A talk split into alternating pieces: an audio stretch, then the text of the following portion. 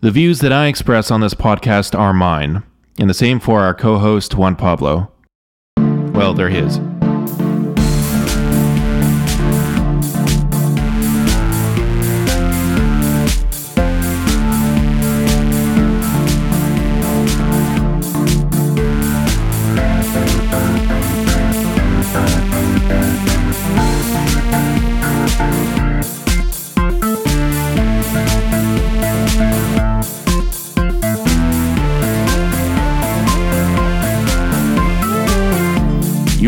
To Panoptic, relating theories of communication, power, and technology to practical institutional issues and everyday life.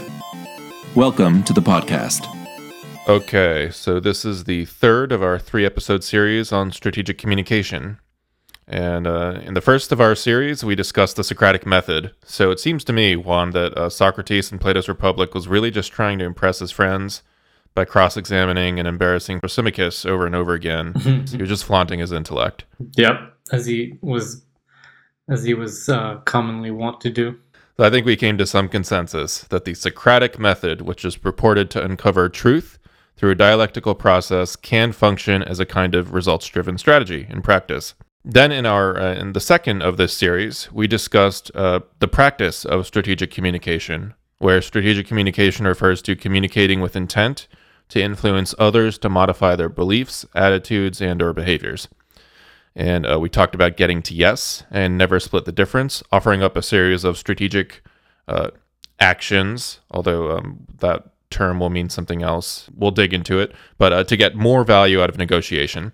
So um, I argued that we are probably fundamentally strategic because we are partly selfish and want to affect the world in ways that create utility for us. And I argued that strategic communication can be essential to building stronger relationships and helping people in general work together to achieve good things. Okay, so now we're here. It's eight o'clock at night on uh, Tuesday. Yeah. And we both had a long day. And now I'm going to hand it off to you, Juan. What are we going to do about all this? Well, you know, I'm gonna introduce uh, Monkey in the Wrench, right? At uh, eight o'clock on a Tuesday night, I'm gonna talk about philosophy, as we Excellent. tend to do in this podcast to sort of throw uh, things off kilter. So we talked about strategic communication last episode, but today we're going to talk about what a philosopher has to say to us about strategic communication, which is going to be very specific uh, to his own concepts of what communication is in the first place, and which might not line up exactly with what you mean by strategic communication, Jason, which is uh, which will be interesting to discuss and hash, hash out, right? So today we're going to talk about Jürgen Habermas. He is now who is Jürgen Habermas? Um, he is a very important German academic and kind of public intellectual who came to age in the post World War II period. He was actually, as a very young teenager, he was uh, conscripted uh, to, to serve in, as the last line of defense in some city in Germany for the Nazis when the Soviets were ruling. And so, really interesting life. Uh, but not, you know, after the war, uh, has always been a big critic of sort of the Nazi period, but also a, a sort of moral figure discussing what you know what Germany should do institutionally as a government and so forth to sort of overcome that period or to deal with that period. Uh, so his, he's a really interesting philosopher, sociologist, social theorist, very influential, very, I mean, probably one of the most cited academics in the world. He is almost known out, you know, by name outside much of the academy as well. Uh, he recently turned 90, and his to give you kind of an overview of his work. Uh, his early work focuses on sociology and political theory, and his primary interest is in understanding at this point in his early work, at least out to like maybe 81 or 82, 1981 or 82, is to understand the development of the public sphere in Europe and its development in relation with the whole process that he refers to as modernization. And uh, his work is deeply engaged at this time with that of sociologists like Max Weber, uh, Emil Durkheim, or Niklas Luhmann. These are all kind of canonical now so names in sociology and so forth. Um, and he has in the 70s he has these famous debates with Niklas Luhmann, who's a system theorist and who Habermas borrows things from, but also disagrees about others. And in trying to you know theorize this process of quote unquote modernization, whatever that means in Europe, and trying to understand the development of modern society and how it developed in relation to the bureaucratic state and to capitalism. Habermas leans very heavily as well on certain strands of, philo- of the philosophical tradition, tradition, particularly phenomenology, from which he takes this concept that he called the life world. And so we're gonna I'm gonna try to elucidate this concept a little because it's gonna relate to our notion Habermas's notion of communication and his idea of what strategic communication is. Um, so it's important to, to have this sort of little background to understand how he why it is that he becomes interested in questions of language and communication. Now, for Habermas, the notion of the life world, which is a really key concept for him, refers to this kind of store of knowledge that we make use of in everyday communication without really ever making it kind of a theme of our communication, without bringing it to the foreground as something that we like say, you know, oh, what what does this concept mean? We just kind of have this knowledge that we that's that forms the horizon of our understanding of reality. You know, these words and these meanings, these ideas that would kind of inherit, right? Um, for Habermas, this is a key concept for understanding how there could be any kind of social stability at all in social formations. What is that we're not always, you know, for example, in the U.S. right now, there's we might be arguing all the time, but people aren't on, on out in the streets, you know, just killing each other left and right in some Hobbesian nightmare, right? Um, even if it appears like we're sometimes close to that. But if language, you know, for Habermas, if language is the filter through which we experience reality, and if language is constantly being tested through pragmatic use, you know, through the sort of people's use of language, then there is a potential for every conversation, as we saw with Socrates, to kind of be endless, right? You could be the Socratic, uh, you could be the Socratic Socratic thinker and always be questioning, well, what do you mean by justice, and what do you mean by beauty, and what do you mean by, and so on and so on, and kind of lead down an endless, potentially endless path. And so for him, the life world, you know, this store of knowledge that we're all inherit you know that's kind of we're born into language right we're born into a specific a community, culture, society that already has these meanings. The life world that we're born into that forges us as individuals. Uh, this forms a kind of uh, background, a damper that provides, uh, or you know, provides us with these shared ideas, and also dampens the potential for things to be questioned forever at, ad infinitum, right? And we take this knowledge for granted. Really, we kind of make use of it in everyday life without kind of reflecting on it. Uh, he takes this idea from from Husserl, by the way, the, the phenomenologist philosopher. And all this stuff is really interesting, particularly Habermas's discussion of the way that in modernity, certain subsystems, he calls them, such as the economy and the administrative state, kind of are separated or disconnected from the life world.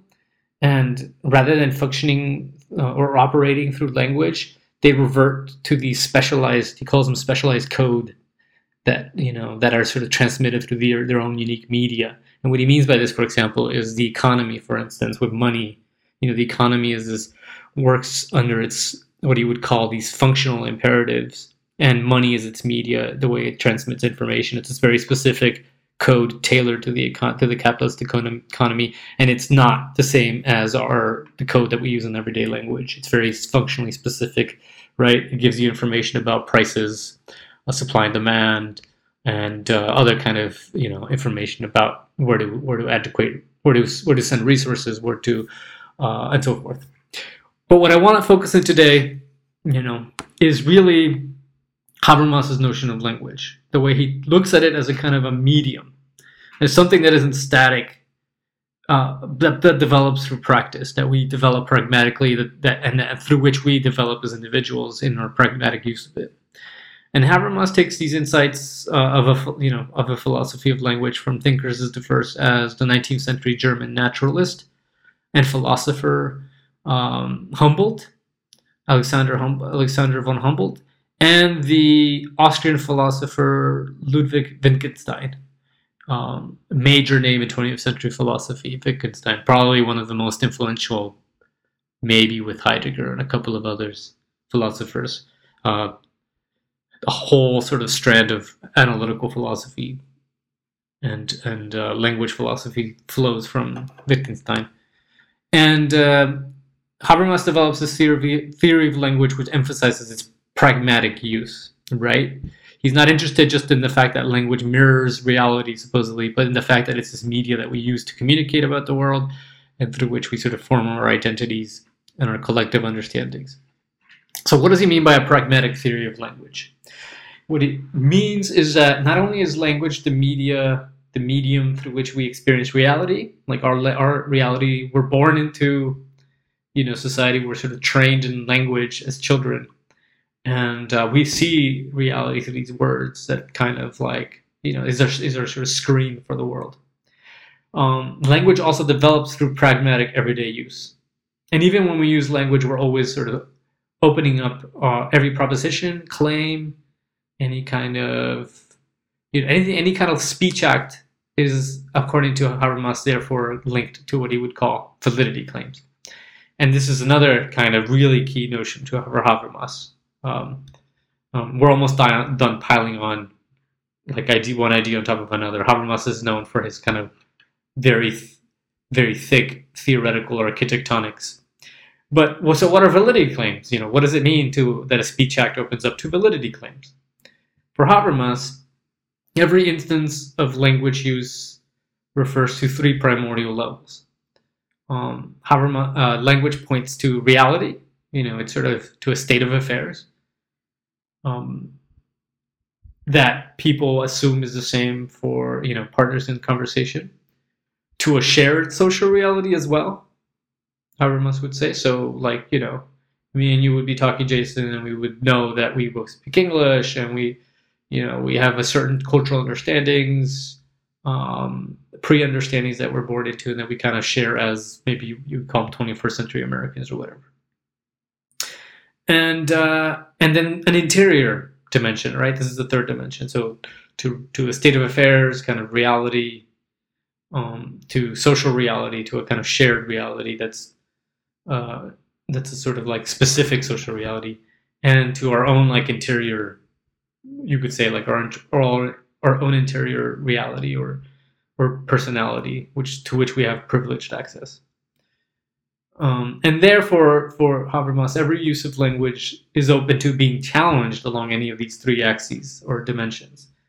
And so, state of affairs, normative rightness, or sincerity or truthness, right? These three dimensions. Anybody could question what your, you know, your propositions, your claims along any of these axes. Um, does that make sense, Jason? Yeah, oh, that was great, by the way very good, strong overview. So I applaud you. Thank you. Um, I'm learning along with everyone else here. Yeah. My my one question is, it's got to be hard to when we are speaking, we don't always know that what we are saying is valid, even if we might believe it to be valid. So how do we deal with that situation? You know, well, that's why that's where there are different, uh, you could say, modes of language use, right? and if you are making you know if you're a scientist for example um, and you are and you are basically making some dimension of the life world thematic right you're making something that we take for granted a theme and trying to sort of divulge in in some ways in some ways get deep into that question and explore it the way a scientist would. Then you are uh, you, you know you're using you're using language in a very specific way. So you might be using questions thesis statements uh, hypotheses that are that are tailored in a specific uh, context whether it's a scientific context towards searching out information. And so a proposition would be something like a hypothesis that is meant to be tested right it's not stated as some kind of eternal truth or some kind of expected truth um, so you could say that those there are very specific there are very unique uses of language of language that are tailored towards searching out for new information, thematizing dimensions of the life world, making making uh, things that we might take for granted or things that are beyond our everyday knowledge uh, objects of analysis and of, and of focus. Does that make sense? I think so. So uh, I'm looking forward to getting into some examples. Yeah. Some hopefully silly, fun, fun examples that will uh, crystallize this a little bit more. Right. That always helps. Uh, and let, maybe this will help. You know, maybe this is. It's important to understand that for for Habermas, the the telos of language. This is this is why he wants to look at it as this kind of thing that it's almost almost separated from us, right? It's not. It's not uh, language is this material thing, right? It's these it's these words that we that come out of our mouth that are really acoustic signals that become public and sort of transcend us to a certain extent, right? You didn't I didn't make up the word uh, uh, uh, circumlocution, right? This word was passed on to me, and it's part of the English uh, lexicon, and it means a certain thing, and it's used a certain way, and it can be used in certain ways. Um, also didn't come up with the rules for chess, right? These are things that are passed on. Language is something like that. It's a set of rules, and the sea text is from Wittgenstein. It's a set of rules that are passed on that we learn, that we're trained in when we're very young, through play, through observation, um, and we learn to just use them, to use these words, and whether it's in writing or whether it's in communication. So for, for Habermas, this thing that's separated from us to an extent, that's ob- objective to an extent, it's an object in the world. Language, it's, it has a telos, it has a direction, whether we like it or not, according to him. And this direction is reaching understanding. Language, in a way, you could almost say, forces us to be oriented towards reaching understanding. Of course, you know, people might say, well, people are really fickle and they are always, you know, they could be selfish and they could be blind and they could be proud. But Habermas says that's all good and well, but language is still, it's your, when you make a proposition, when you use make a speech act, whether you like it or not, you are, for the conditions for your speech act to be meaningful at all are for them to be able to not only um, for the speaker to be able to, to, take up that speech act and say, okay, I understand the conditions uh, of your that would make your speech act meaningful. I would understand uh, what you mean by it and the way you're using that speech act. Right. So these three things have to be fulfilled for a speech act to be at all meaningful. So, but you know, but he means what he means is that he doesn't mean that humans are trying to reach understanding all the time. You know, it's important to emphasize that for Habermas, he's not making any claims about human nature. He's not making any claims about humans' propensity for good, evil, or reason. In some ways, that's what makes it interesting. I think he's not. He's been he's been characterized as the philosopher of that continues to like carry on the Enlightenment project of reason. But if you look at Habermas, he's sort of a very skeptical philosopher, where his last the last residue of reason in the world resides pretty much in language, uh, and it's only because language is structurally points us in these directions towards uh, you know in these directions of validity claims that it has any kind of propensity to push us towards towards having to sort of like use reasons to back up our claims. Um, but because language is this medium through which we perceive the world and communicate it opens up to us this you know mutual understanding whether we want it or not. Or you could say it's not whether we want it or not. We don't want it. We could just refuse it. But it in refusing it there are certain there are certain consequences. Uh, because our language always runs up against testing.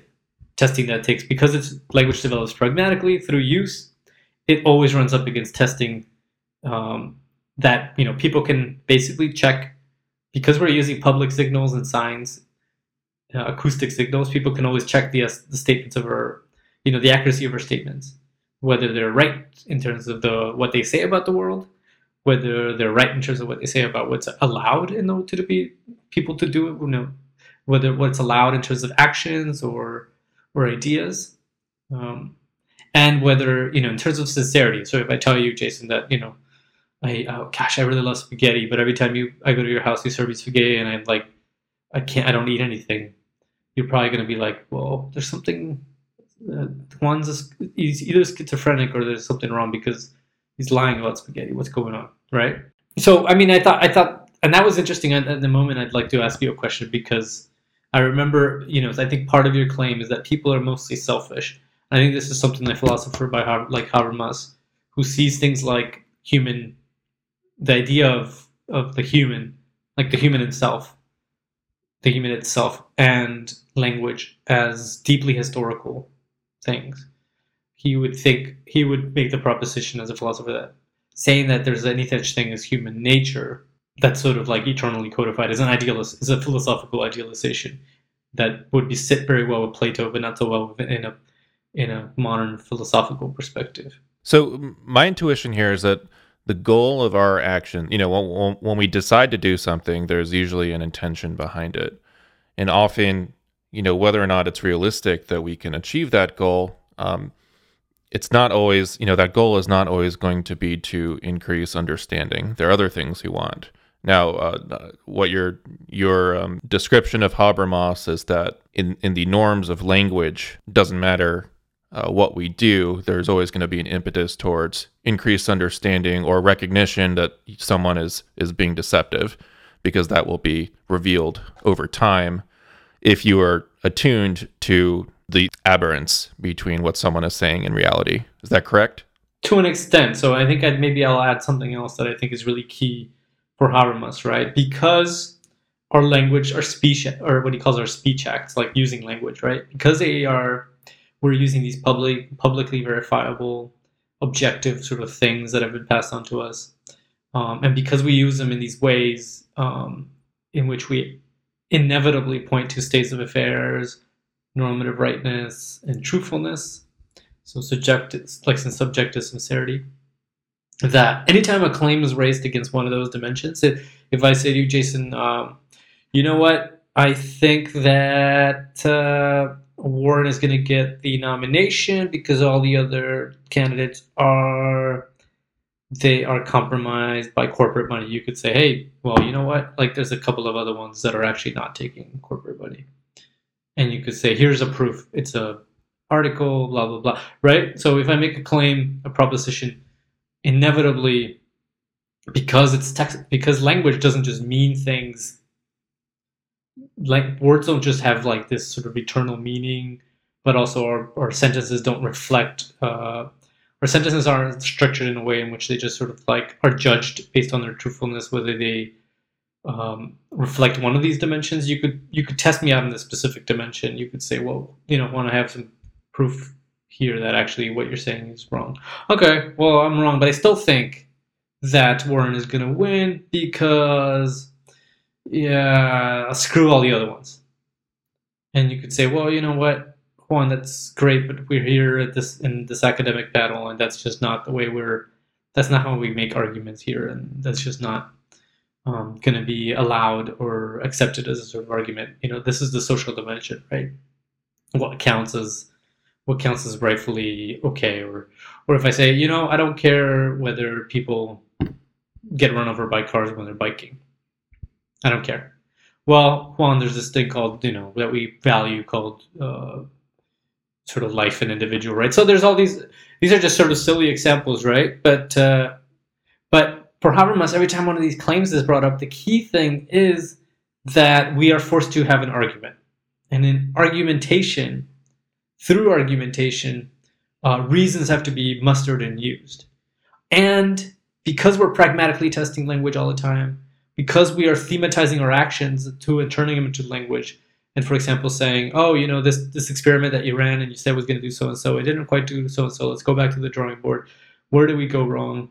Because you're pragmatically testing uh, language, and that's linked also to our actions, and we're thematizing those these through argumentation and through experience, these processes of learning are set into motion. For Habermas, this is really key.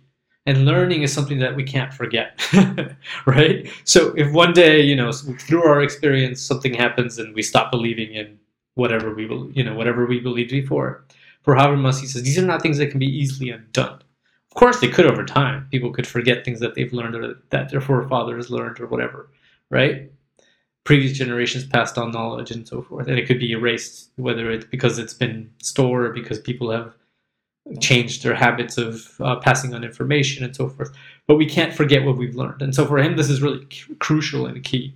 Um, it's not that humans are always trying to orient themselves towards understanding. It's that language structurally not only opens itself to the opens itself up to these validity claims but people are free to always argue and to push uh, to basically ask for reasons for a validity claim. And these these reasons can't be sort of like provided in a way that that's suitable, that's convincing, that's based on a sort of like some kind of like proof, right? Or some kind of consistency over time in terms of if we're saying a claim about us. Oh, Jason, I really, you know, I love going. I'm a, I'm a really religious person. But then you, I never go to church, and over time you say, well, he's just, he's just full of it. I never read the Bible. I never read the Quran. I never talk about or seem to, or and I act, you know, I act sort of like, like a, I just treat people badly or say, well, well, whatever religious he is, he's not, uh, he's not very sincere about it. So, so yeah. it's not that people are oriented any which way or another. It's that our language structures um, and opens itself up to these to these testing, to this pragmatic testing, to this validity claims, and through learning, we're able, in a sense, to become more reflexive. This is the enlightenment dimension of Habermas, which is maybe more uh, controversial nowadays, especially that societies as a whole can become a little more more reflexive, create better processes for communication to enhance the communicative dimension of of communication and so forth. Yeah, well, so it, it's really hard to have arguments sometimes. So, you know, right. as you're talking, the kind of person you're talking about is this, you know, middle class intellectual in a coffee shop that Habermas talks about so often. Right. And I don't know if everyone fits that mold. And it would be great if more people were attuned to the way that we communicate so there could be, you know, we can call out misleading claims when they're uttered. Uh, but but I don't know I don't know if everyone uh, wants to go through the process of having that argument. I don't know if anyone if everyone is is completely attuned to that, especially because you know today in this climate uh, it can be very emotionally draining to kind of get involved in these higher kind of intellectual or sometimes political or cultural dialectics. Yeah. And this is why and that, that's that's yeah. kind of an aside, but just an interesting point that maybe you know it'd be worth talking about briefly. Yeah, I think, minute. I definitely think that you know some of the critiques against Habermas, which are right on point, are the fact that uh, Habermas actually his first book is is titled "The Structural Transformation of the Public Sphere," um, and the subtitles "An Inquiry into the Category of Bourgeois Society." And this book, which is published, I think in the in the '60s, as his as his like basically second dissertation in Germany at the time. I think still today they have to write basically two dissertations or a dissertation and a something that they call a habilitation, which is kind of like their what they have to right to be able to become professors. This one is about the development of the public sphere in Europe and how uh, with the development of a kind of the modern state and of the middle class, there's this kind of creation of this sphere of newspaper, uh, the sphere of newspapers and of salon and coffee discussions, in which in which uh, this these people are not not church, not state, and not necessarily private. Right? They're in a they're in a public world where they are talking about things that are interest them, but they are not uh, they are not uh, talking for any one of these specific powers and having discussions which are opening which are open to like reasons that are, that are uniquely tailored towards reason and so forth uh, where people are you know writing op-eds and all this and that and sort of his his uh, he has this kind of um he has this kind of his his take on it is that this sphere of this classic what he calls classic bourgeois public sphere sort of dies out with uh, with sort of the rise of the market and of uh, publicity and things like that. And uh, what a lot of and he never goes back. Really, he kind of never goes back to thinking about media, technological changes, and the way that they organize, change, shift, uh, reconfigure communication, the public sphere, and so forth. So you could say that uh, one of the one of the weaknesses of the work is this lack of engagement with a lot of the newer media theory, a lot of the newer things that question this this um, a lot of the things that question his his takes on the public sphere. So that's a really I think a valid thing to bring yeah. Up. So. Uh, a lot of those coffee goers who want to have these intellectual conversations and they create journals and because they have the resources to do this it's kind of like we're doing a podcast right now mm-hmm. I think one of the points is that media starts taking a turn, a more profit oriented or approach where advertising is kind of at the core. Yeah. of, of driving these dialectics. And, and over time, these coffee goer journals get subverted by advertising interests. And then a lot of the media we get now uh, aren't as genuine as what we used to get from from kind of that branch of, of communication. And I, I wonder so, are these advertisers who uh, use AI today to get us to buy things through Facebook and Amazon, are they strategic actors in a in a Habermasian sense? And what makes them a strategic actor? You know, I think the answer would be yes, because they are their interest is basically selling things, right?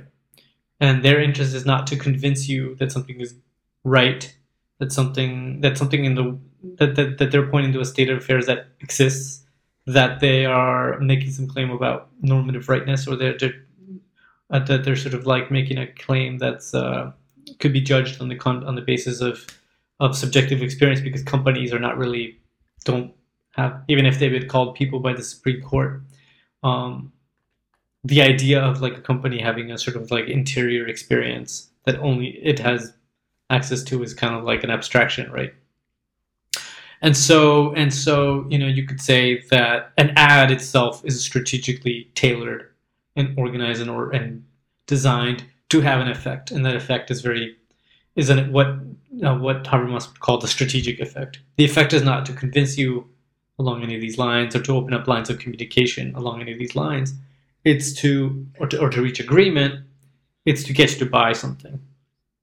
In fact, this is the yeah. this is uh, you know kind of in some ways this is this relates to an argument that sort of one of the precursors to cursors to uh, to Habermas makes Adorno when he talks about the work of art when it gets sort of sucked up by industrial production, becoming nothing more than this sort of like thing that's trying to create consumers, consumers of, of goods and services, right? Um, this is a sort of critique of of what happens to art with the rise of capitalism. Uh, so I bet, but he doesn't talk about, uh, you know, again, Habermas does not talk about new media, what I would call like digital media, uh, electronic media, data mining, um, algorithms that are now used to sort of categorize populations of consumers in all these different ways and to, to target ads to these people and so forth.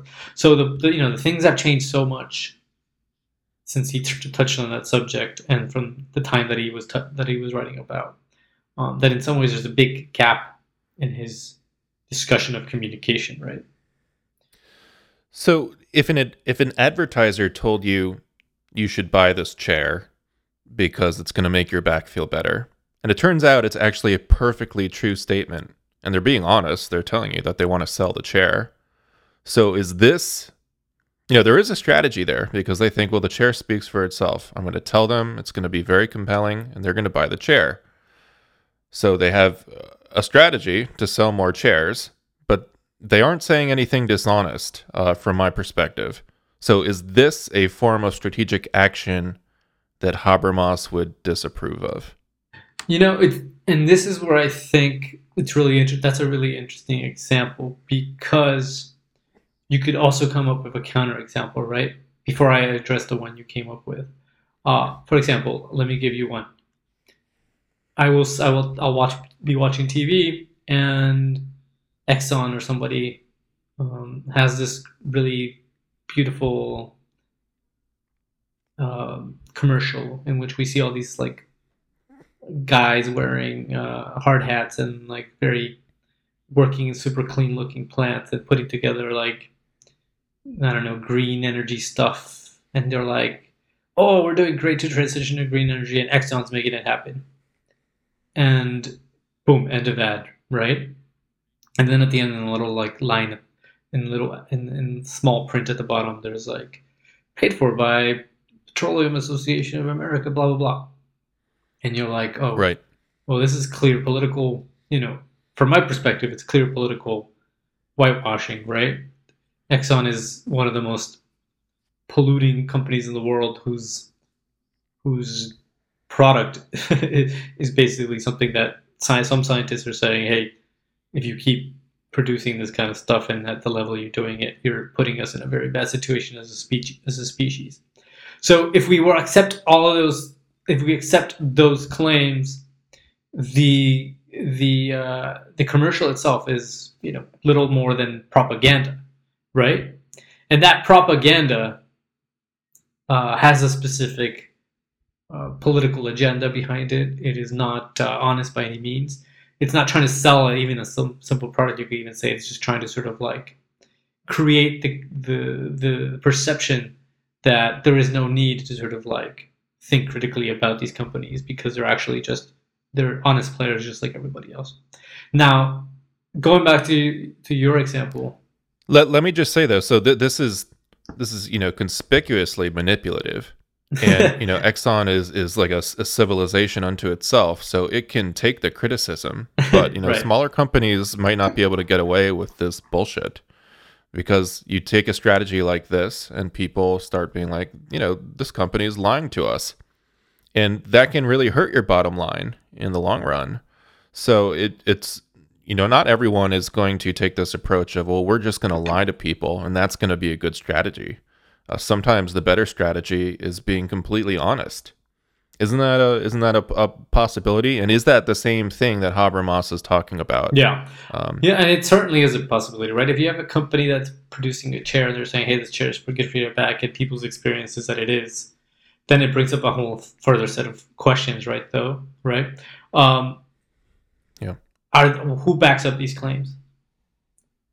Two doctors, five doctors, twenty doctors, the, doc, the Association of whatever of Doctors of America um, tests in Europe and in the United States and in other in Japan and somewhere else. Uh, along, you know, what are the chains of reference that back up this notion, or just people's experience because the chair is comfy? Um, you know, what are the what? How do you gauge that? And over time, of course, we have the market itself. As much as people like to talk about the free market, is always and is always been bounded by institutions, norms, laws. And so, you know, for example, if someone says this pill is gonna it's gonna be really good for your back, and people are taking the pill, and it turns out that it actually, you know, doesn't do anything or makes things worse or does something has secondary effects. There are laws, there are supposed to be processes that keep this from going into the market or that through which people can sue the company and so forth, right? So there are all these repercussions for a company that steps out of bounds enough, right? But an ad in itself has one specific intention, whether its claims that it's making are true or not, to get you to buy their product. Um, on a second, you could, and this is where it's interesting. And but, but so so the intention is wrong. no, or... it's not necessarily wrong because it. I mean, the mar- the company's working within the market framework, and if it's not lying about its product, and if it's offering something that seems to work for people, and it's following the law, I mean, there's nothing, absolutely nothing wrong about it. However, the ad specifically is an interesting speech act, and I think we'd have to break it up between its communicative dimension and its strategic dimension, right? I think that's where I'm trying to get at. On the on the one hand, its communicative dimension is uh, the claims that it's that it's making that open itself up to validity claims and to checking and to argumentation, and the strategic dimension of it, which is because it's working with a market relationship and it's and the intention of the company to get you to buy their product. The strategic dimension of the of the ad is to get you to buy it. And if and if getting you to buy it is point to the to the medical benefits of the chair rather than just the comfort of the chair, that's a that's one you know that's one element of the st- strategy behind it. Does that make this gets back to um, you brought up that I said I think people are selfish. Mm-hmm it's my intuition that oftentimes we are motivated by self needs or self wants, and that you know that just seems self evident to me. But um, I made another claim that basically any speech act for, for any speech act we can conceive of a strategic motivation for committing that speech act in the first place. And it might not be that we had any conscious intention to create a certain outcome going into it, but in any given moment, there could have been this kind of self goal or motivation that, you know, to say that this chair is uh, a cat, which is a stupid example. better, it's that, better than my um, examples tonight. Or even just to say so that this chair is a chair, you might, outside of just creating understanding that, okay, mutual understanding that this is indeed a chair, there could be other things that you're trying to achieve there by, you know, oh, by bringing this person's attention to this chair, he'll realize how horrible of a chair it is, thereby going to IKEA and getting a new chair. Maybe that's something else he wanted out of this, in addition to creating further understanding that it is indeed a chair. And this, And I feel like that happen that is just a, a fundamental thing that occurs all the time. And uh, it does seem like that is part of our human nature. I don't know how we can regulate that completely out of our systems. Except, and again, this is not about human nature. This is about the way language works structurally. Except, and I think this is where it's important to really differentiate what the key for Habermas is in terms of the difference between communicative and strategic action.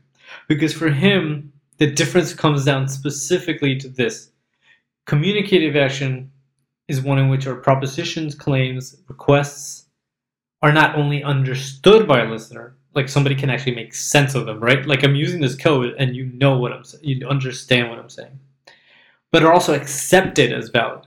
These are two different things, two different steps. And for this to happen, you know, listeners not only have to accept the conditions for the validity of a speech act, they have to accept also the validity claims reached in the speech act and the possible reasons that I might that somebody making a speech act might use to vindicate one. So let me give you an example. You know, it's again another stupid example. that seems to be what we're that seems to be the theme for today.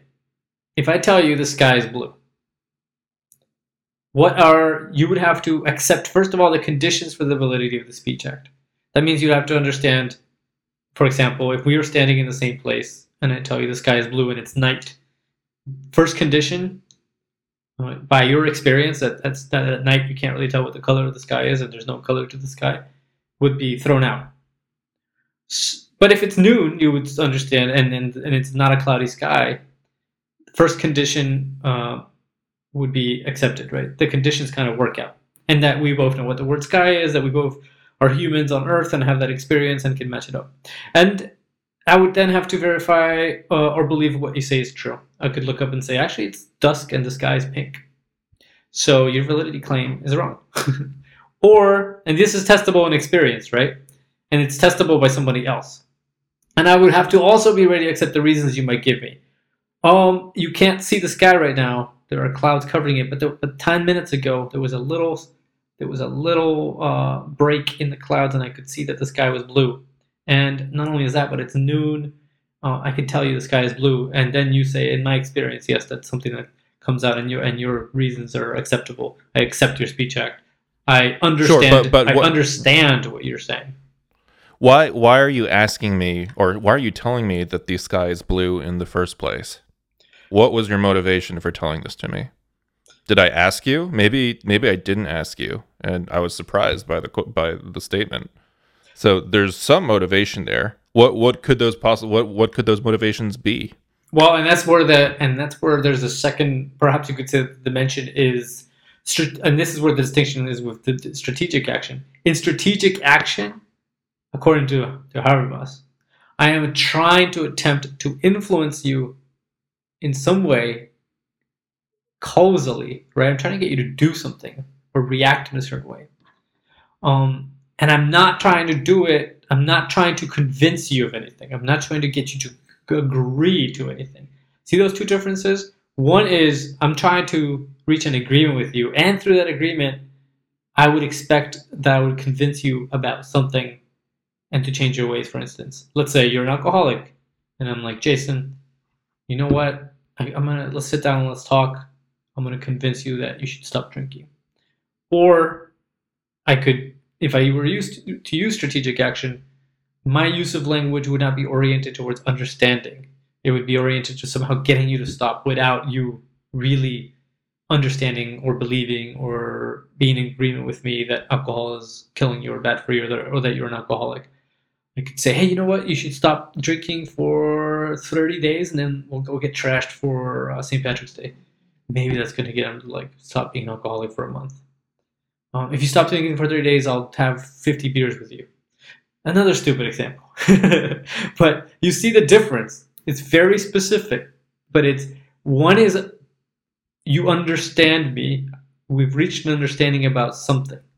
Another is I use language to affect you, but you don't know my true motivations, or I haven't made my true motivations clear. You see what I mean? Your motivations could be any. Your motivations could be your motivations could be anything.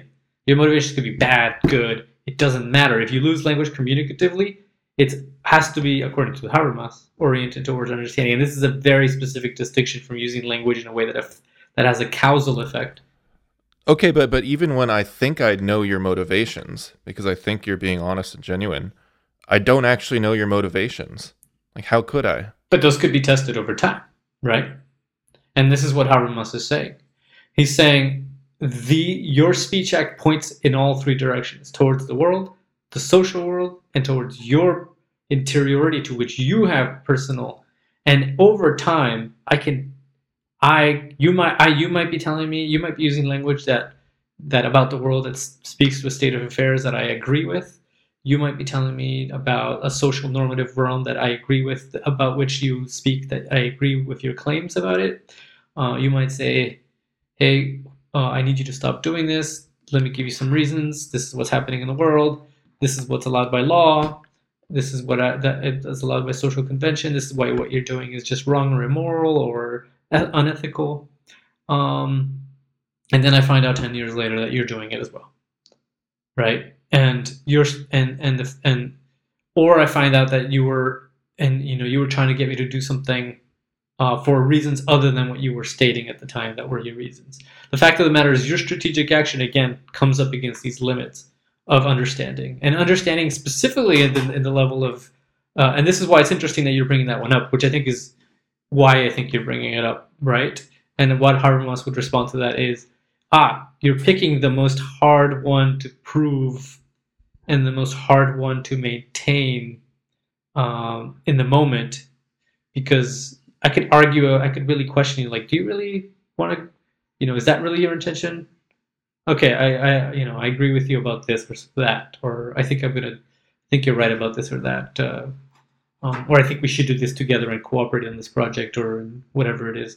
However, over time, either because it's revealed by inconsistency of your actions or by something that contradicts your sort of statements, those motivations come out and the, it comes out that you were acting strategically all, all along not tailored towards communication not not tailored towards uh, agreement over time strategy is always going to reveal itself because the message being communicated this kind of deception will reflect reality less and less and well what, what the one thing that you kind of you may have conceded to me there is that it takes a long it can take a long time to realize someone is doing this for which sure means someone could benefit quite a bit before it's revealed oh, that for this sure. is not an honest Definitely. actor i mean humans are again this is not about what humans do it's about you could almost call them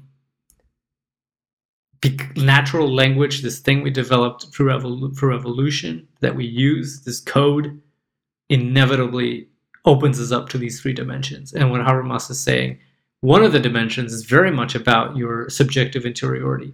Um, you could you could you go through the world making claims about the world and saying things about our norms and making statements about and, and showing a certain behavior to the public world while in the, your while in your interior being cynical about it and uh, perhaps even in certain private instances acting against uh, this these these supposed sort of like ideas that you hold so dear, and as we've seen with many people over the, especially politicians over the years, right? It can come out that they're hypocrites, they're liars, they are um, they were in it Yeah. for something else other than what they stated. They were they were opportunists, right?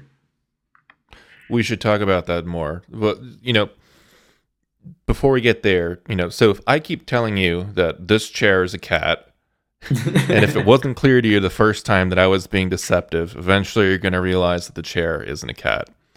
Okay, but sticking with chairs for some reason. But what if I tell you that the chair is a chair and I say it with a friendly smile instead of a frown? And I'm a nice guy, so I do this without thinking.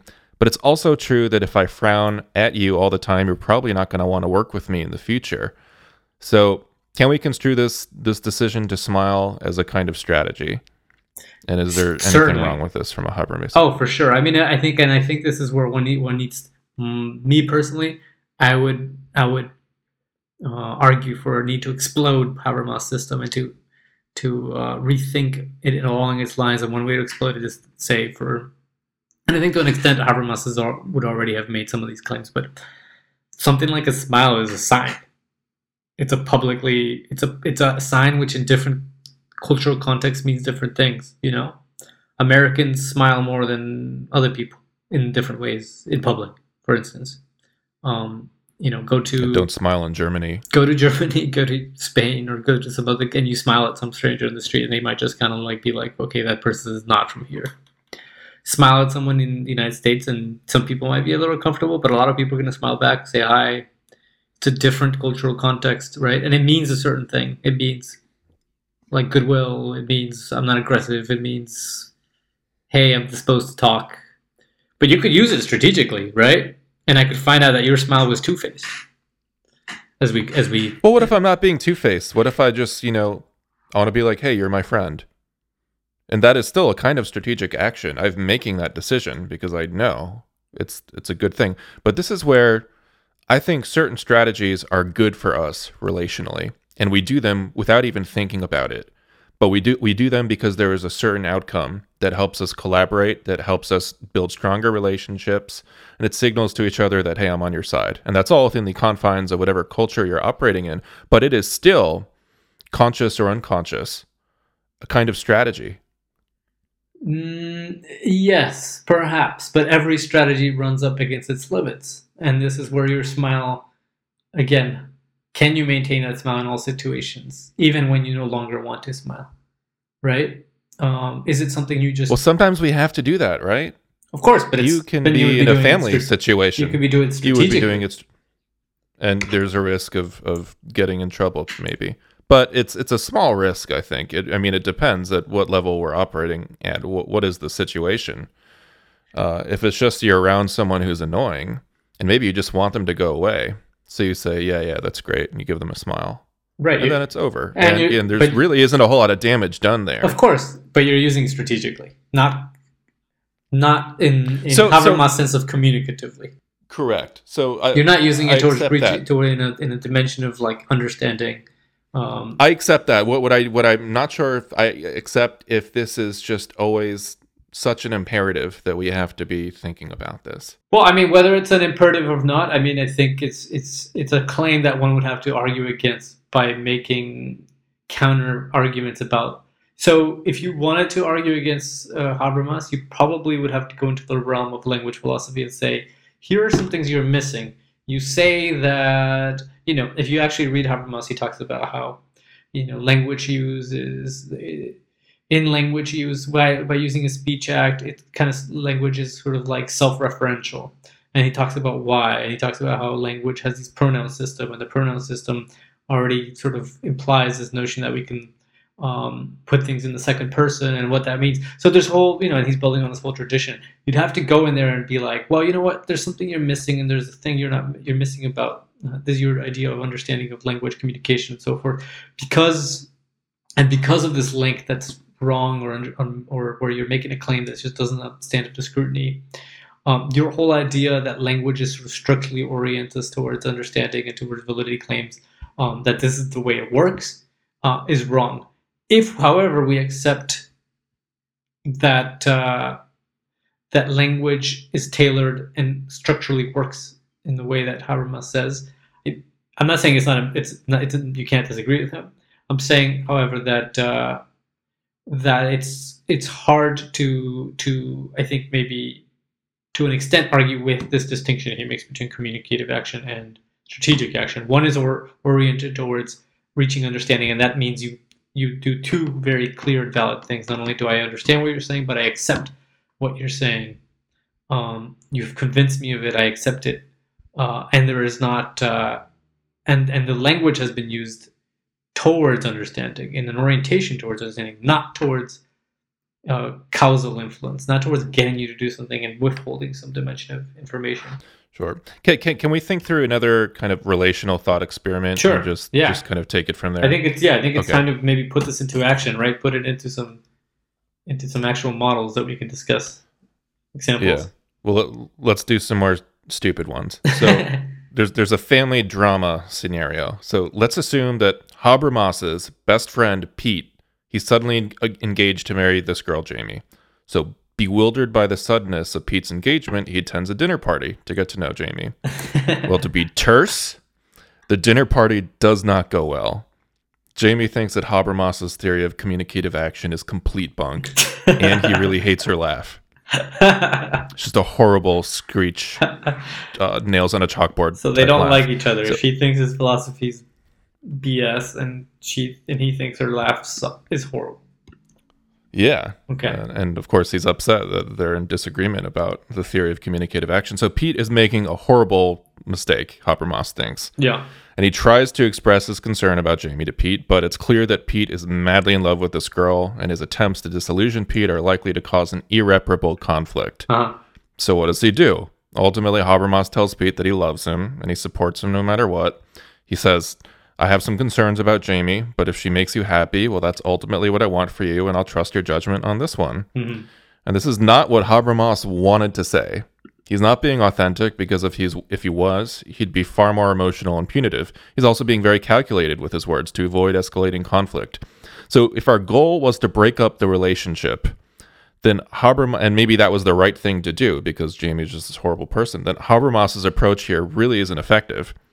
But if that is not the goal, and maybe talking about goals at all here is is um, part of the problem. But Habermas, uh, you know, wants to maintain his relationship with Pete, even if that means playing nice with Jamie. So what is what is the Habermasian alternative to strategic action here? Or should we just have no relationships at this point? Well, I mean, here's where you have to you have to separate these these two different dimensions. One of them is morality and what's the right thing to do, and another is communicative action, right? And if you're saying, you know, Habermas has decided and made the decision that morally he's okay with um, voicing a slight uh, apprehension, but that he's gonna withhold his true this the, the true breadth of his actual negative feelings about uh, Jamie to Pete, but that he'd rather sort of like maintain his friendship with Pete because it's very important to him.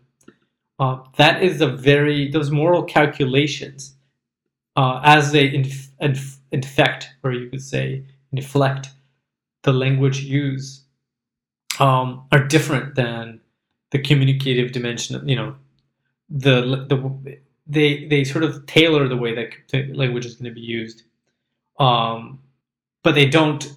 Uh, but it, it doesn't mean that you get you get to escape the schema and the difference between strategic communicative action. So, for example, in that specific instance, right, the goal is what's the goal? The goal is to to maintain your friendship with Pete.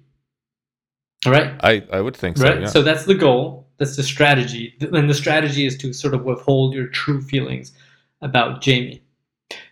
Um, you are uh, by Habermas' definition. I guess you would have to say that you are acting strategically.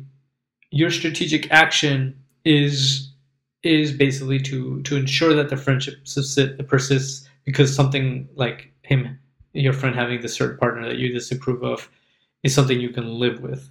Um, you will never disclose your true feelings about Jamie, and you have acted so that the so that the effect of of Pete believing that you are okay with it and therefore having no qualms about your continuing friendship is something that is set aside and sort of put in a box, right?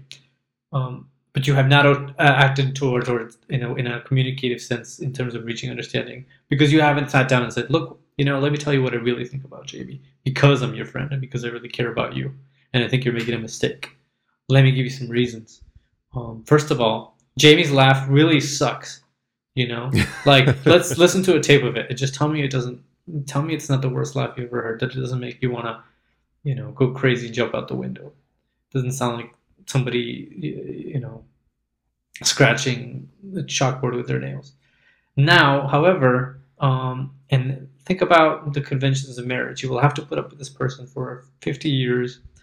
Um, it's better for you now to pull out of this before you have to wake up every morning to this horrifying laugh and perhaps end up being an unhappy person. Um, it's better to end it now and be honest with the person and so forth. This is what's okay in our in our social situation. And let me and I'm telling you truthfully how I feel because I really care about our friendship and I care about your future and your happiness. Um, I could I could be you know I could have told I could have withheld these feelings from you, and perhaps you're gonna be mad at me. But this is what true friends do under my concept of true friendship, which is again is a normative concept. mm-hmm. So let, let, let, let me plant a flag here really quick though. So Pete might actually be a reasonable guy, and he's he's hearing what you're saying, and the the effect might be that you have just saved your relationship. So this Habermasian communicative action approach was a successful strategy after all. And that is what I mean by a the superposition of selfishness on other kinds of non-selfish. No, but this motivation. is but this is where again the distinction has to be very carefully. Uh, I see what you're saying, and I see what you think of this in terms of strategy, but it's not because this is where the distinction of Habermas really is makes a difference between what would be a strategy in this context and what would not be a strategy. What would be a strategy would somehow be to get you to stop. Let's say the goal is to get you to stop marrying this person. One way to do it would be towards in a communicative way. You convince this person, you get them to agree with you that there are that there are these things, these reasons why the person should marry that the other person. Uh, the strategic way of going about it would be to get the goal without the agreement. So you're gonna make up a lie about Jamie, or you're gonna start talking um, you're gonna say something or do something that sort of gets Pete to um, think that he's that he should marry her, but you're not really disclosing the reasons why you think you're not convincing him that he shouldn't for the for the reasons that you actually think so. You see what the difference? There's a very it's a very subtle distinction, but it's a very important distinction. One is you know I don't want my friend Pete to get married to Jamie, so I'm going to tell him that Jamie does not wash her brush her teeth. And after she gets married because of her last husband told me that. Yeah. That she stopped brushing her teeth after after marriage. Um and pete's gonna look horrified and be like what? I can't believe that she would do that. And um, i can't marry somebody like that. I can't imagine what that would be like. Or i'm gonna tell pete hey i really think that jamie is a really you know my experience with her is that she's just a cold-hearted person um, and i'm telling you from the bottom of my heart and here are the experiences here are the moments that she's done this. She is uh, she's not someone that's going to make you happy. Uh, let me convince you of that there's a very difference between someone first of all understanding what you're saying and agreeing with it and therefore changing their their mode of activity or action because of it and someone acting because you're doing something in a way that again when you acted in a, in a way that was tailored towards strategic strategy you see what i mean? Strategically. Yeah so so this is where um i think my conception and that's where your words are important because is, one there's a difference between an intention your intention is to do something and that that necessarily uh, uh, goes about strategically right? Yeah so what I was saying is my conception of strategic communication, I think, is much broader than Habermas's definition of strategic action. Yeah, yeah. You know, I talk about communicating with intent, any communication with intent, genuine or, or not genuine, to with an intent to influence attitudes, behaviors, uh, beliefs. Um, and you know, let's talk. Go back to change management that we've talked about. Um, the vast majority of what I do is focused on improving clear lines of communication, having more communication across chains of command, um, increasing understanding, awareness, and engagement around different types of projects and changes.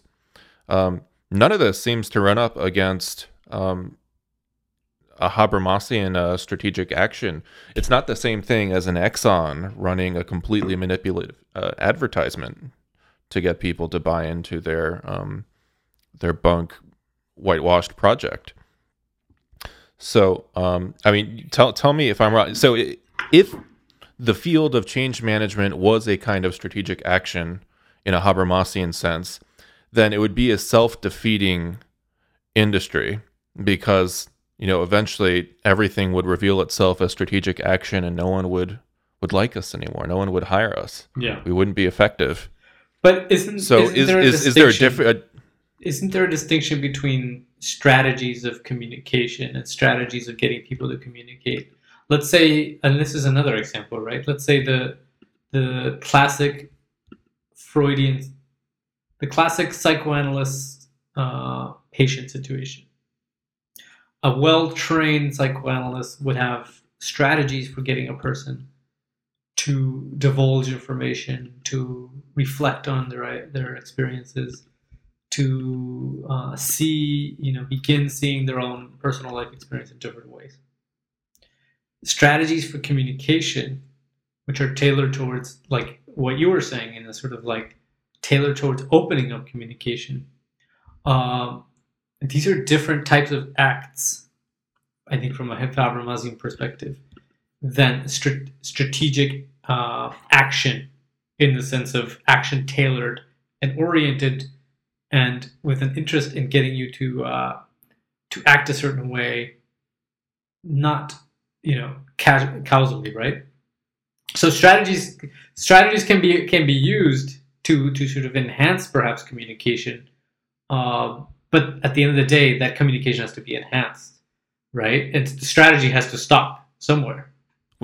we know that when we do this that we dramatically increase change adoption buy into to different transformation projects and we know this because there's really strong data about this so there is always that underlying uh, motivation whether you're working with commercial clients and then there's a profit motive there or if you're working with government and then there's a policy motive there Well, and that's that's. I mean, I think those are those are meta questions for your field, right? For instance, if you go into a company and they say, you know, our real goal is to raise our profits five percent, but to do that, we need to implement this program, and we need to make we need to open up the lines of communication or whatever it is that we need that they need you to do to make sure that people buy into the program itself you as a stage management, I imagine, are in the situation where you could go in different routes, right? You could go a route that would be like, hey, this is going to be really good for the bottom line for the company and potentially for you,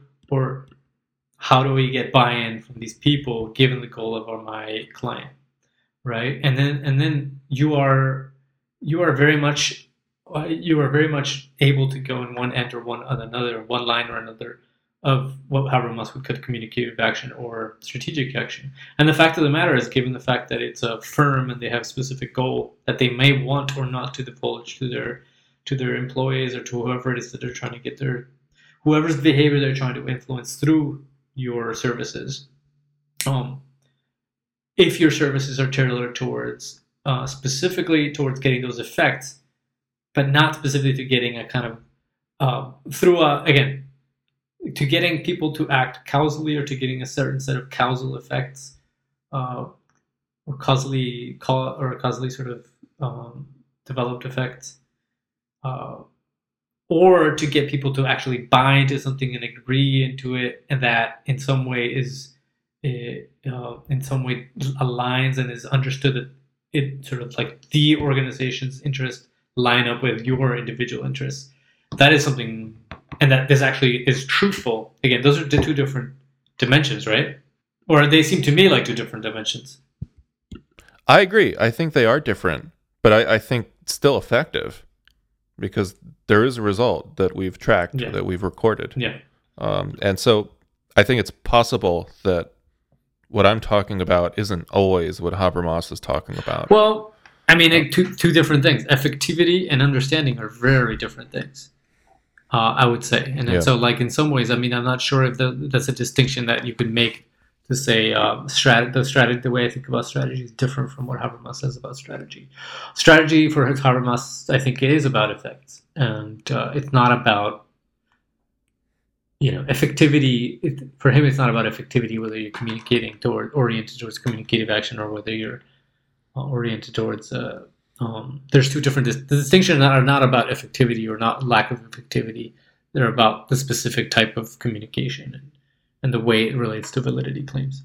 Yeah, I mean, so you could tell a workforce that um, we need to be more effective and efficient at achieving this policy motive. If let's say it's a it's a government agency, so um, you tell them like that is why we're implementing all these changes, and here's what they're going to do. Here's how they're going to impact you. Yeah. All you've done is created more understanding. Yeah.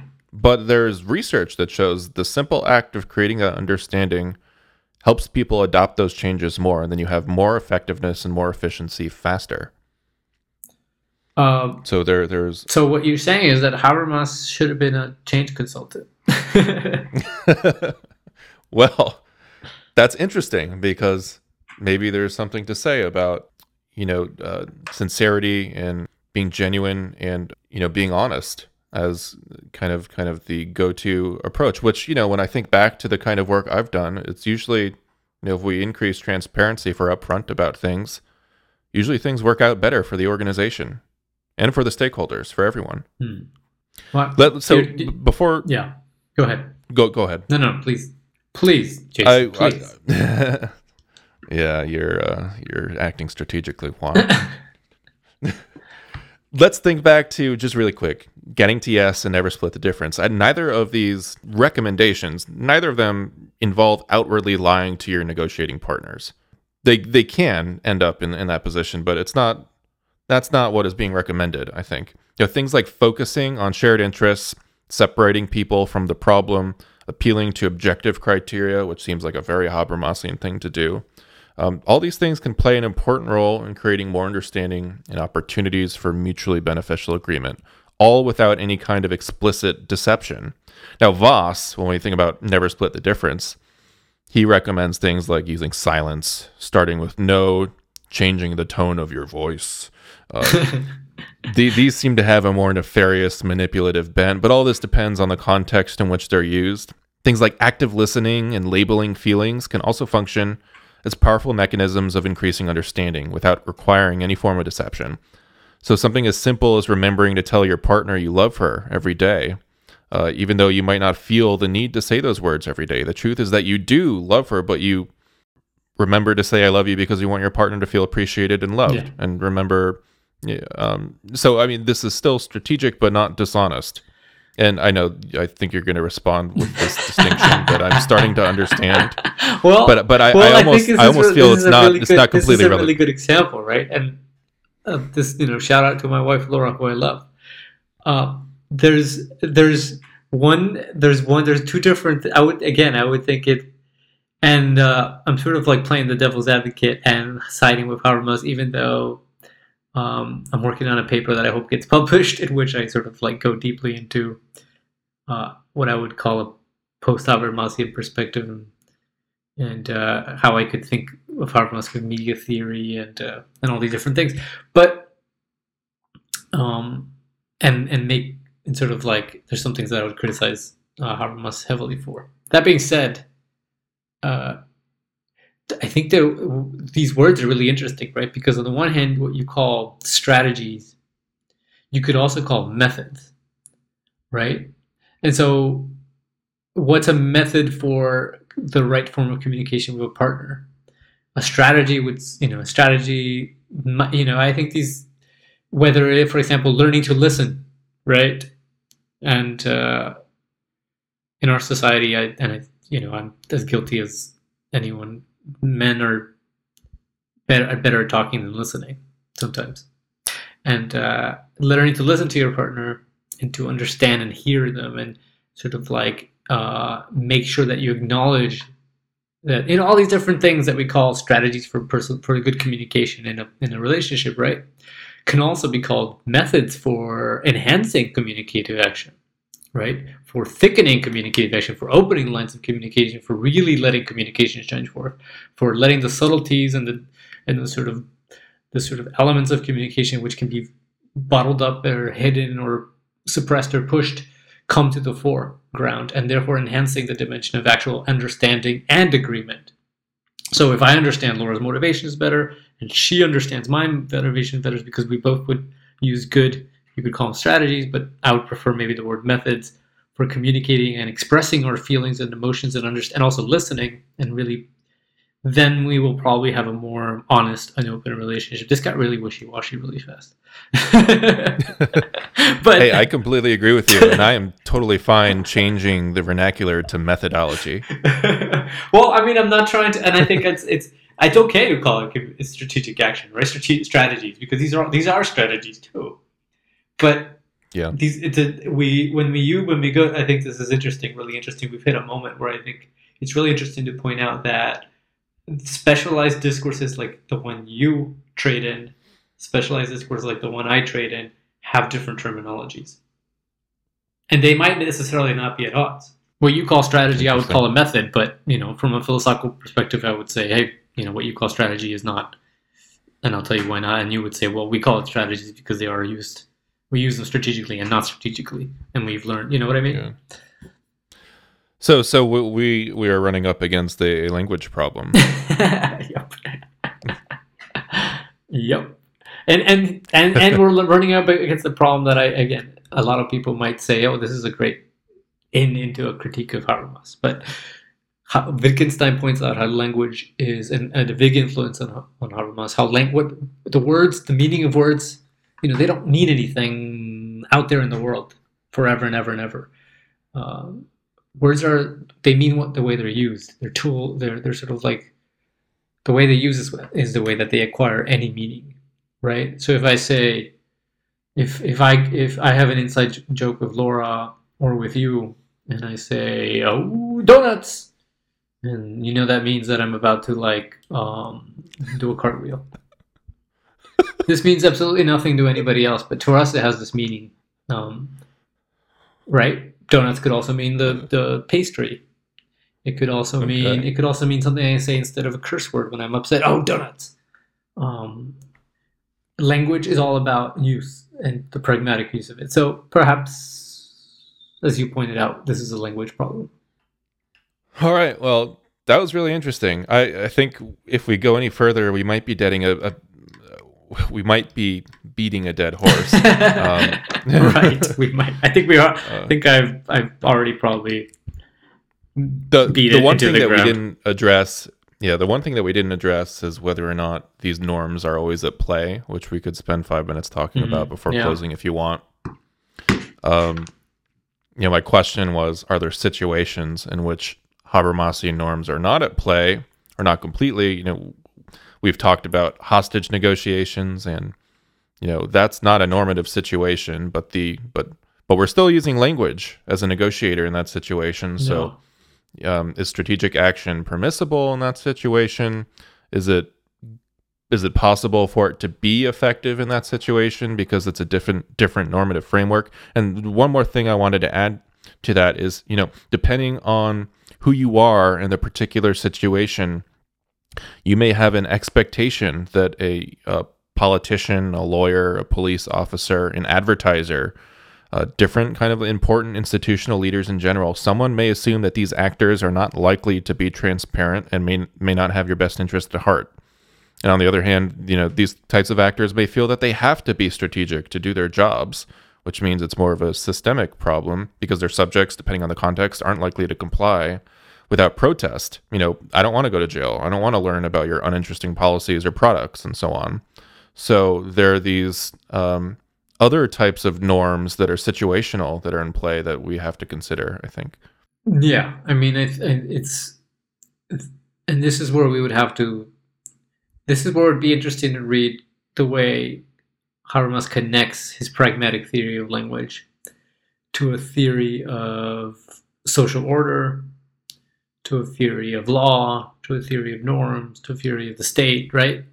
Um, this is just one small component. It's very much, we're looking at this very much in the abstract. Um, the way that language works, the way that it functions, if we accept all of Avram Habermas' claims, if we look at language as a medium, um, and we accept the claims that he makes about the way it works and what it sort of forces us, the way it opens up to validity claims and so forth this is different from saying in a given context of real life with laws and with customs and with uh, people's ideas and prejudices and presuppositions and the way science might work at the specific moment in time what people believe about the world um, this is this is a more filled out picture, right? Which I think we'd have to get to.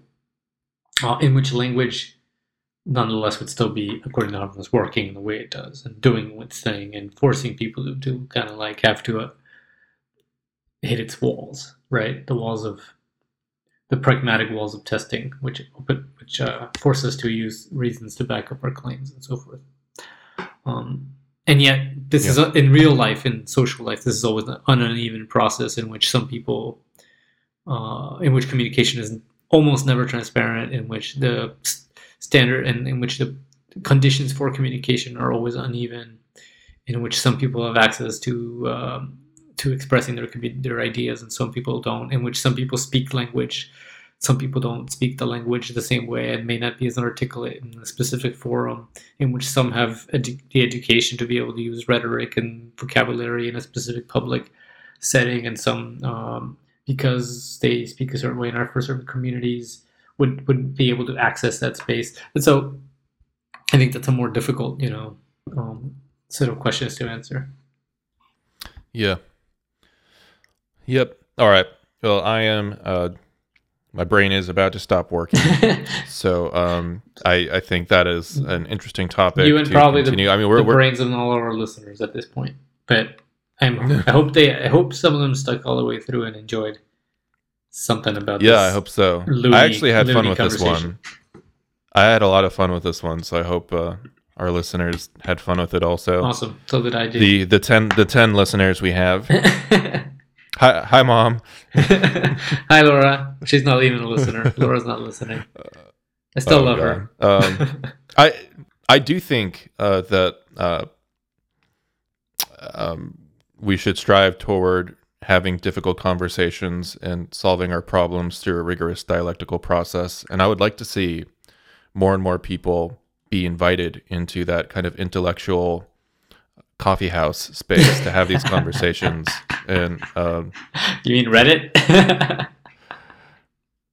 well, Reddit's a digital version of that, yeah. yeah. Uh, and I think podcasting too. I mean, do anyone. You, do you with... think Reddit is open towards is tailored is a is a form of is a setting for communication where the communicational dimension of language stands out? Oh, it depends on the subreddit. I've, I've been on in in certain groups that are having some really interesting conversations. Of course, you never know who who's actually writing these things.